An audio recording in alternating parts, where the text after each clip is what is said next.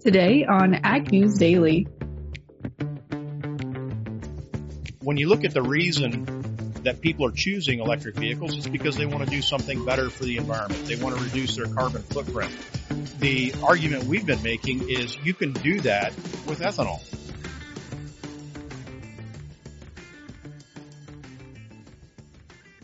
Good morning, ladies and gentlemen, and welcome to the last Ag News Daily podcast of the week this week, November 23rd, and also sponsored today this morning, Tanner, by Mystik Lubes. For a full look at their top quality products, visit Mystik Lubes, that's M-Y-S-T-I-K lubes.com. Tanner, what is your favorite Thanksgiving food this week that you're looking forward to? Gravy. I, uh, I love gravy, whether it's over the turkey or the ham or the mashed potatoes or the stuffing. I pretty much end up with a plate, even the green bean casserole. Mm-hmm. I pretty much end up with a plate full of food and then everything gets covered in gravy. I've noticed, Tanner, that most of the time when I ask people this question, nobody really says the turkey. You know, it's quite, quite interesting. And I, I think probably a lot of the need for gravy is when the potluck dinners show up, not everybody makes great dishes. Usually good food, but not great dishes. So the gravy just helps make it all better. It's hard to make a turkey really well and keep it moist, Delaney. I know that's true. And then you see the ones where they deep fat fry them and they light stuff on fire. So not sure that's a better alternative, but they usually are better turkeys when they're deep fat fried and they have that nice crispy outside layer. What about you? What's your favorite? I'd have to say either mashed potatoes or pumpkin pie. Ooh, you went with the dessert. That's a good one too. I typically our family also includes a French silk pie. Uh, Ooh, I could. That's that's speaking to me. I could get on that level. That's pretty good. Yes. Listeners, let us know what your favorite Thanksgiving food is. So we have some entertainment here over the next couple of days before we return on Monday. Hopefully you in the Texas panhandle don't get the heavy snow that's forecasted for you on Thanksgiving Day all the way through Friday, Black Friday. Potentially Delaney four inches of snow and winds gusting up to 35 miles an hour in a part of the nation that isn't set to handle that kind of snow. Travel could be difficult. Visibility could fall below half a mile at times and won't make things great. Central Kansas may see a little bit of that snow as well as it pushes further into the weekend. It looks like our forecast here in Iowa looks clear. That should be fairly nice. Although I gotta admit, I'm heading out to Thanksgiving on Friday. So I'm not going to be too com- too uh too upset about any weather that happens here in Iowa. We'll be in Florida, so no complaints. Oh, poor thing. I know, I know. oh, that's pretty good. Do have a quick little hit headline here. Bunge states that they are buying 49% stake in a French grain company. The French family that currently owns it will retain the 51% ownership. That partnership is to strengthen their operational and commercial cooperation in that area of France and Western Europe.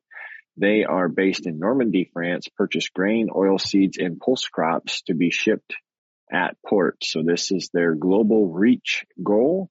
They're looking to continue to build a natural evolution in their relationships between other companies. So a little news there, not a lot of details yet. Nothing financially has been reported, but we do know that they will have 49% ownership stake in that France elevator.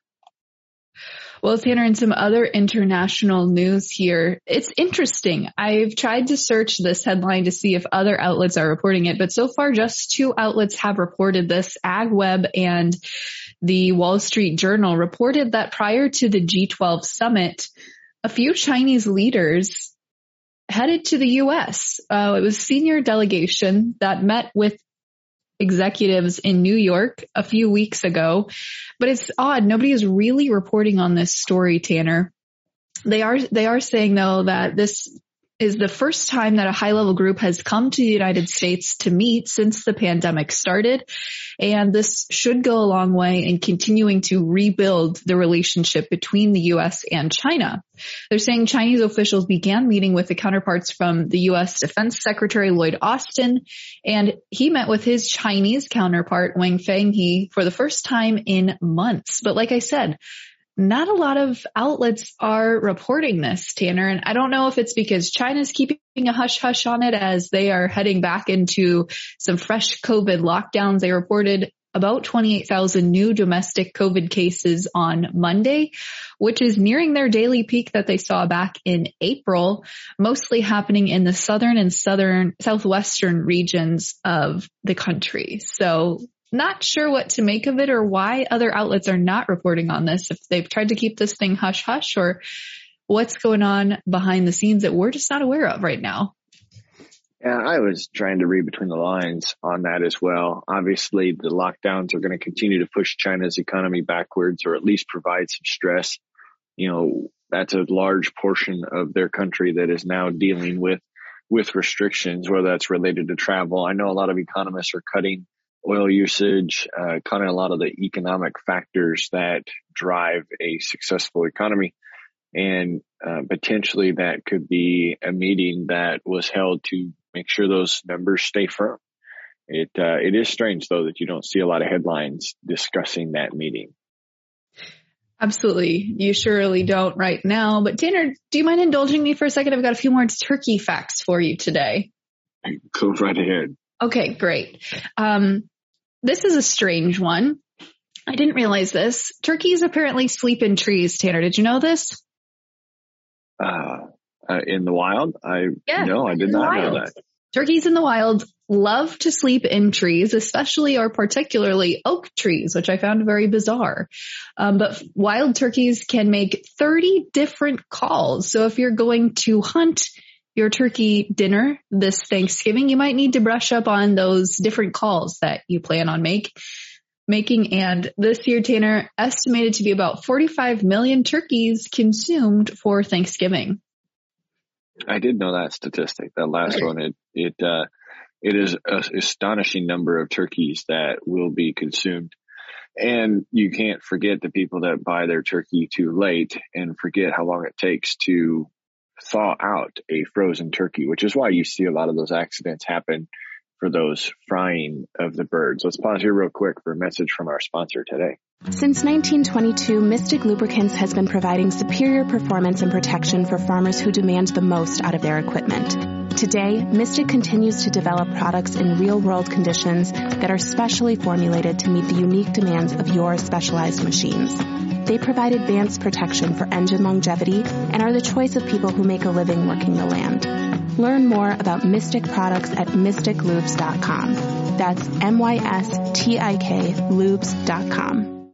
Well, Delaney, the lame duck season for Congress, not the lame turkey, just the lame duck session is upon us right now. This is the period in which not a lot gets done. However, agriculture, biofuels, and petroleum interests have joined forces this week trying to get lawmakers to fix, fix and pass legislation for year-round E15 usage. The groups want equal regulatory treatment for all gasoline blends containing 10% ethanol or more, including 15% ethanol. The letter was sent to the Senate and the House leaders and their chairs, key congressional committees, stating that they had the backing of not only ethanol and farm lobbyists, but also from the American Petroleum Institute.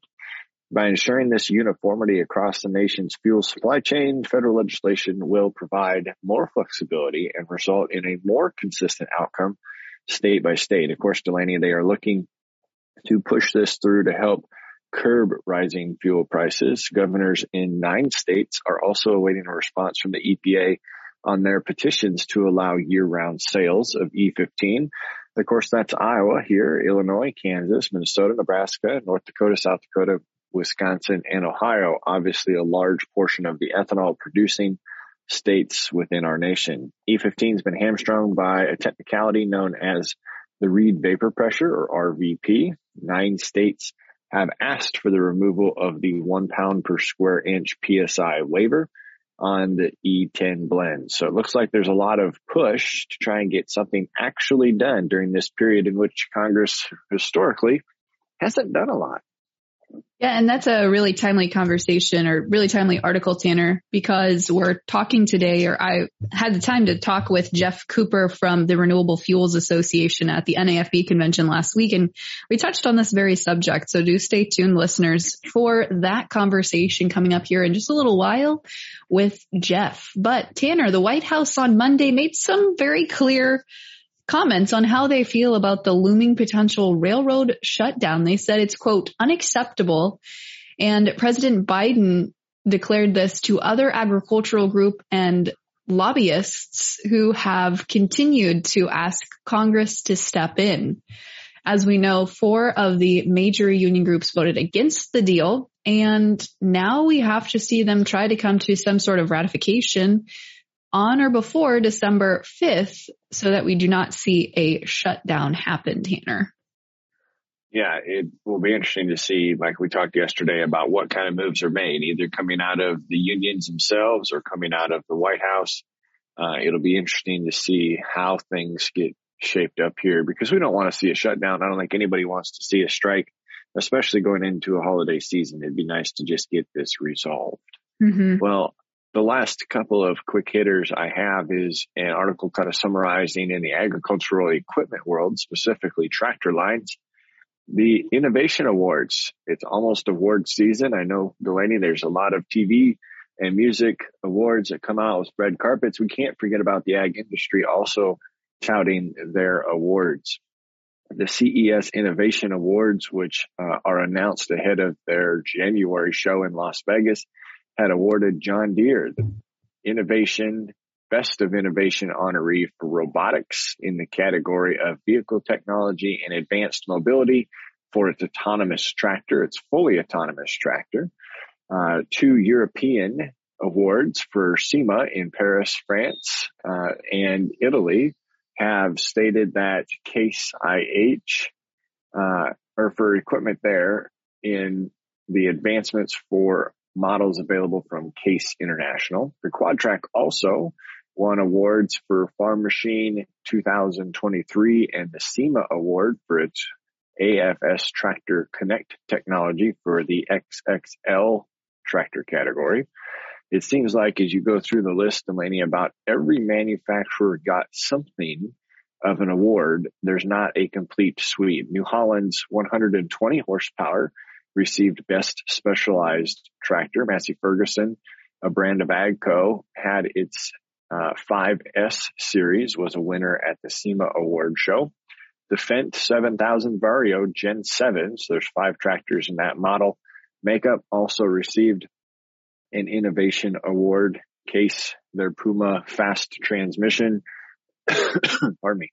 Case Puma fast transmission reward also received uh, at SIMA. So it looks like across the industry for the leading tractor manufacturers, everybody got something and everybody's pushing the envelope just a little bit more. So it'll be interesting when we go to trade shows this winter season to get to see some of this technology firsthand. You got to throw in Raven, who we've worked with. Delaney, mm-hmm. on this podcast on autonomy won multiple awards that don't fit necessarily the tractor category, but got a lot of special mentions. Yeah, that's really interesting, Tanner. And probably would have been a better announcement to make yesterday on the Tech Tuesday episode, but sounds like there's a lot of good companies there that might be worth having on a future Tech Tuesday episode. But I tell you what, I've got just one headline left to report on here. And this is some aftermath from the Brazilian election. As we know, President Lula will step back into office after being out for a while, kicking Bolsonaro out of the seat. But many of Bolsonaro's supporters are very upset, Tanner. So much so that blockades have been created by Bolsonaro supporters who are continuing to protest the results of the latest presidential election. One blockade is on the BR 277 road in Paraná, and it is blocking traffic from getting to the Para, Paranaguá port, which is a very major grain export port, Tanner. This has resulted in a long line of trucks and other vehicles over 13 kilometers long, which I think, Tanner, would be uh, about nine, 10 miles long. If I, if I'm doing the math correctly. Uh, so very long, fairly long line of trucks sitting, waiting to figure out if they're going to be able to get through.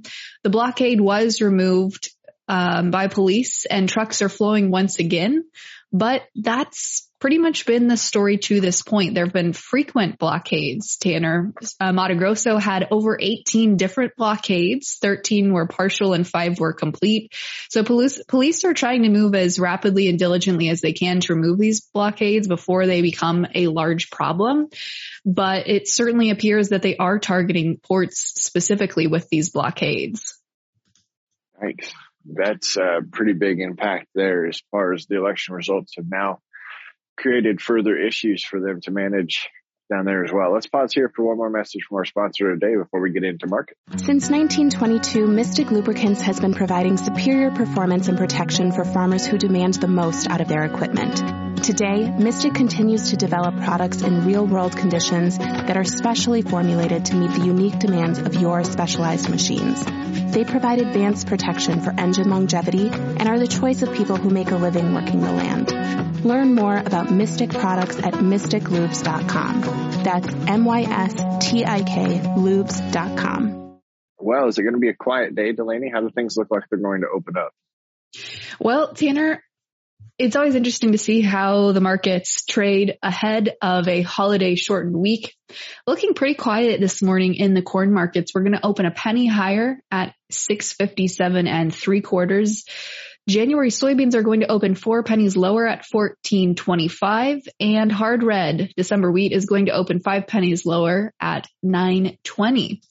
Livestock yesterday, Tanner, finished on fairly mixed notes here as the December live cattle contract added 25 cents at a buck 53.80.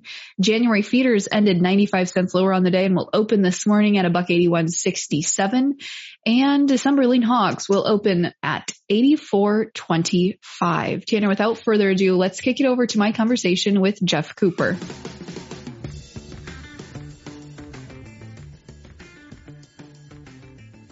Catching up today with Geoff Cooper, the president and CEO of the Renewable Fuels Association. Geoff, we have a very important looming deadline here, November 30th. What's your anticipation of what we see happening with the renewable fuels standard upon that date? Yeah, we are anxiously awaiting, along with everybody else, the publication of EPA's proposed volumes for the RFS requirements for 2023.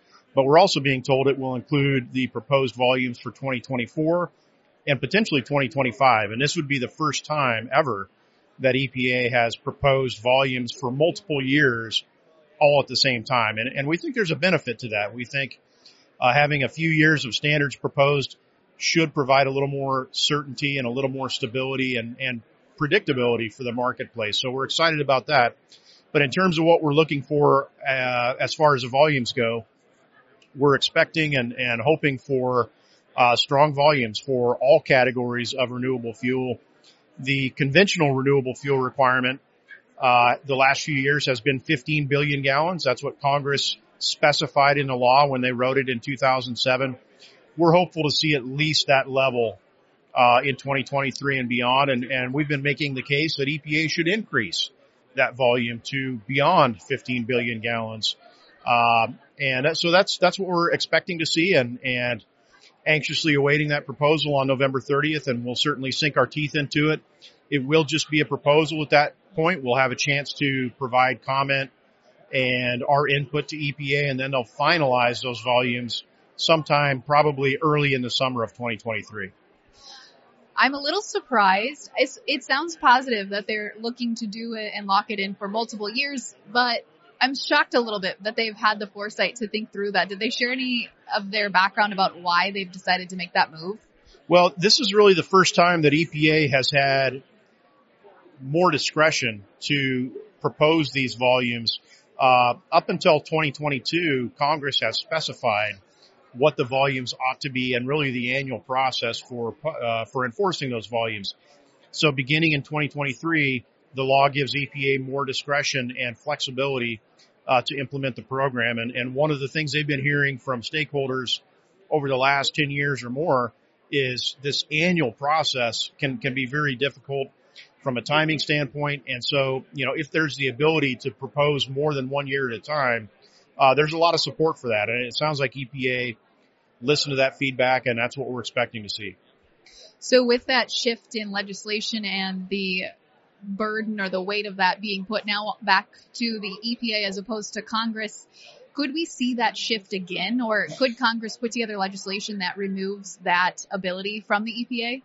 Well, there's always uh, noise about the potential for legislative reform of the renewable fuel standard. We think that's unlikely to occur, uh, especially after the, the recent midterm elections.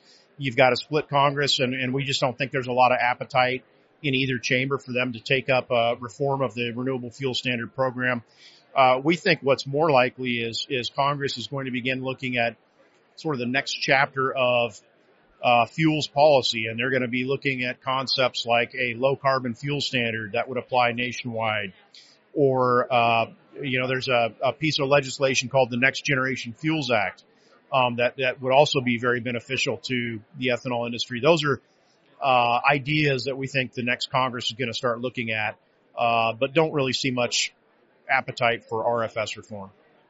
Geoff, let's switch tracks a little bit and talk renewable fuel demand because of course during COVID we saw less people driving, less people meeting that demand. Where are we at in the demand pipeline now for renewable fuels? Yeah, uh, so overall fuel demand uh, it continues to slowly increase. Uh, obviously, COVID 2020 was a, a horrendous year for fuel demand. We started to get back on our feet in 2021 and that's continued in, in 2022. Uh, overall gasoline consumption has not returned to pre-COVID levels. We're still down a little bit, but the amount of, or I guess the share of, of our fuel that is comprised by ethanol continues to increase. And in fact, uh, just yesterday, the Department of Energy published a report saying that we saw the highest uh, inclusion level of ethanol on a percentage basis uh, this past summer than we've ever seen before. And it's because of ethanol's lower price, uh, and, and just its appeal to consumers. We're, we're starting to see growth in higher level blends like E15 and, and flex fuels like E85. So demand has been strong this year and we expect to see that continue to grow in the future.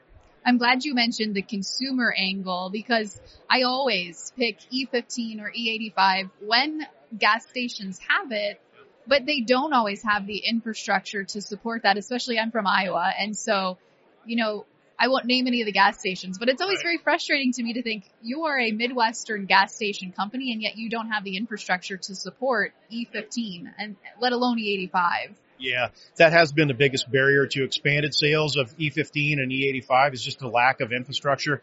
Uh, fortunately, USDA is offering some programs that, that basically provide grants to retailers uh, and, and pay for them to install infrastructure that can distribute E15 and E85.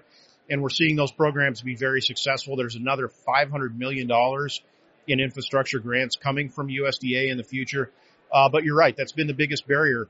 Once retail stations make that investment and put that infrastructure in, consumers are responding. Consumers are choosing those higher ethanol blends and, and E15 sales in particular are really growing because again, it's, it's typically priced 25 or 30 cents below regular gasoline, sometimes 40 cents below. Um, and, and so consumers are responding to that lower price and choosing E15. Once they do it the first time, it seems like we've got a customer for life.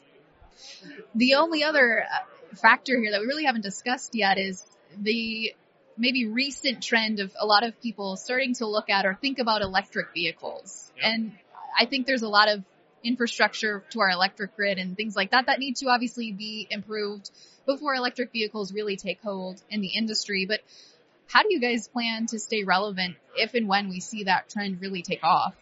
Yeah, so we are seeing growth in electric vehicle sales. It's not the, the kind of meteoric growth that a lot of people were projecting. And I think there's been some reality setting in around the challenges and difficulties with rapidly expanding uh, electrification in our light duty automotive fleet.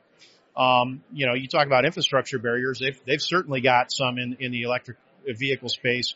There's still range anxiety. There's other issues that, that people have with EVs, but we are going to see more EVs on the road moving forward. There's no question about that.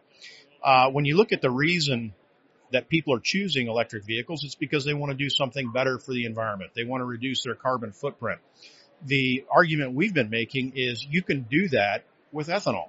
And in fact, uh, ethanol today is reducing greenhouse gas emissions by about 50% compared to gasoline. And we see a pathway where ethanol could be a carbon neutral or carbon negative fuel with the adoption of technologies like carbon capture and sequestration. Uh, with more carbon efficient uh, farming practices, we think ethanol can be a zero carbon liquid fuel and compete very effectively with electric vehicles moving forward.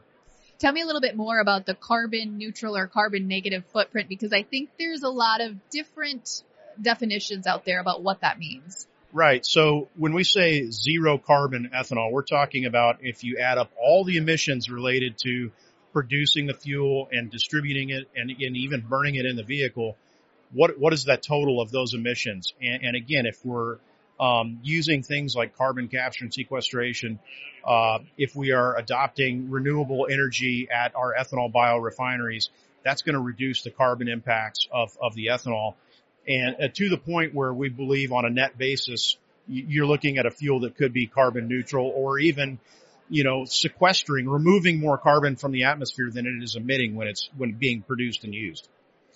Um, you know, a key to that is, is carbon capture and sequestration. And, and I know there are a lot of pipeline projects that have been proposed and underway. Um, in, in our view, that's a very critical component to ethanol remaining competitive in the long term with electric vehicles. And, and if we're going to keep open this market for five and a half billion bushels of corn, we have to take the steps uh, necessary to compete with some of these other low carbon technologies. Yeah, I'm glad you mentioned the pipeline as well. My home state of Iowa, we have three now potential pi- pipelines in the works.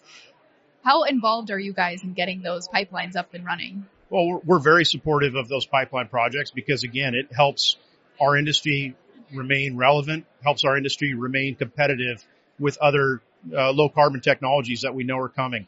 Um, if, if ethanol is going to compete effectively with electrification in the decades ahead, we've got to show that we're taking steps to reduce our carbon footprint. And, and we can do that. Like I said, we're already a low carbon fuel, but in order to get to, to zero carbon, it's going to take the adoption of, of, of technologies like CCS and renewable energy at the biorefinery and, and you know, and we're going to be partnering, we are partnering with our, our, our farmers, uh, on their farming practices too. And we know there's things that can be done to reduce carbon impacts on the farm. Geoff, is there anything else coming down the pipeline? No pun intended here for the RFA. Uh, I think we covered the, the gamut. Uh, you know, the, the one thing we didn't really talk about that's related to all this is the passage of the Inflation Reduction Act back in August there are a lot of provisions and tax incentives in that bill that we think are going to accelerate the adoption of some of these technologies we, have been talking about and really put ethanol on a trajectory to, to net zero emissions. Fantastic. Well, Geoff Cooper with the RFA, thank you again so much for joining today. Appreciate your time. Thank you. Well, I thought you did a good job, Delaney, in that conversation, trying to get some updates for our listeners to provide value to them here as uh, we continue to get more content coming out of your and Cassidy's visits to that conference. Absolutely. We've got a couple of other good interviews slated still to run, Tanner. So be sure to tune back in with us next week after the holiday weekend. So we hope everybody has a safe and happy Thanksgiving and gets their fill of their favorite Thanksgiving food, Tanner. With that, Absolutely. we let them go? Let's let them go.